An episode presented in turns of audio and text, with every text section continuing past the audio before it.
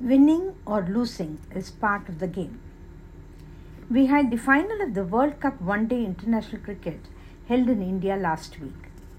While India had an enviable record of winning all their league matches against all the participating countries in a very convincing manner, they lost in the finals to Australia, who were the better team on the final day. Millions of people across India were shocked and rightly so, since cricket is one of the most popular sports in India. I am also an ardent cricket fan and felt highly disappointed on India losing the finals after a great record right through the tournament. However, what many fans forgot is that the final is also like any other game and you could either win or lose and whichever team plays better on that day wins the game. Australia played better and we lost. We need to learn to gracefully accept this result and still laud our team India for a consistent performance right through the tournament.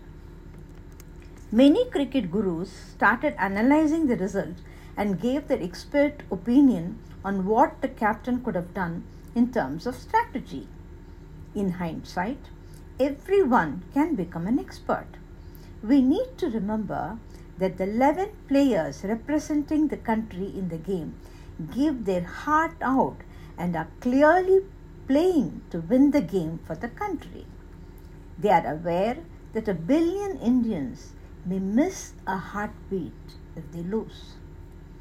We need to remember that our life is also like a game. We may win on some days and lose on others. This whole incident taught me five lessons, which I thought may help us reflect on how to deal with failures in life. Give your best. We need to strive to give our best for everything we pursue in life. We may succeed in some things and not in others. However, even if we fail, it should not stop us from trying out something else. Celebrate success. Many fans forgot that the Indian team won 10 matches on the trot and most convincingly. Yes, they lost the finals and everyone was pouncing on them with vague theories and funny hypotheses on why we lost. Imagine a child topping the class from standard 1 to 10 and misses the first rank in the next class. Will the parents and teachers disown the child?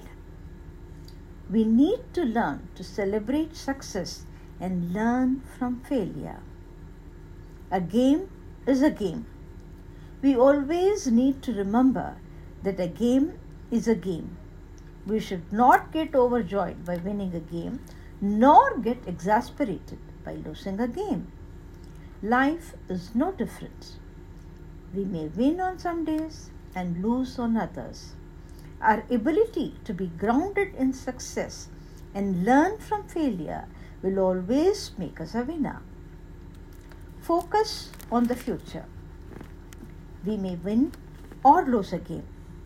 However, a sports person will focus on the next game more than wasting time on the past ones.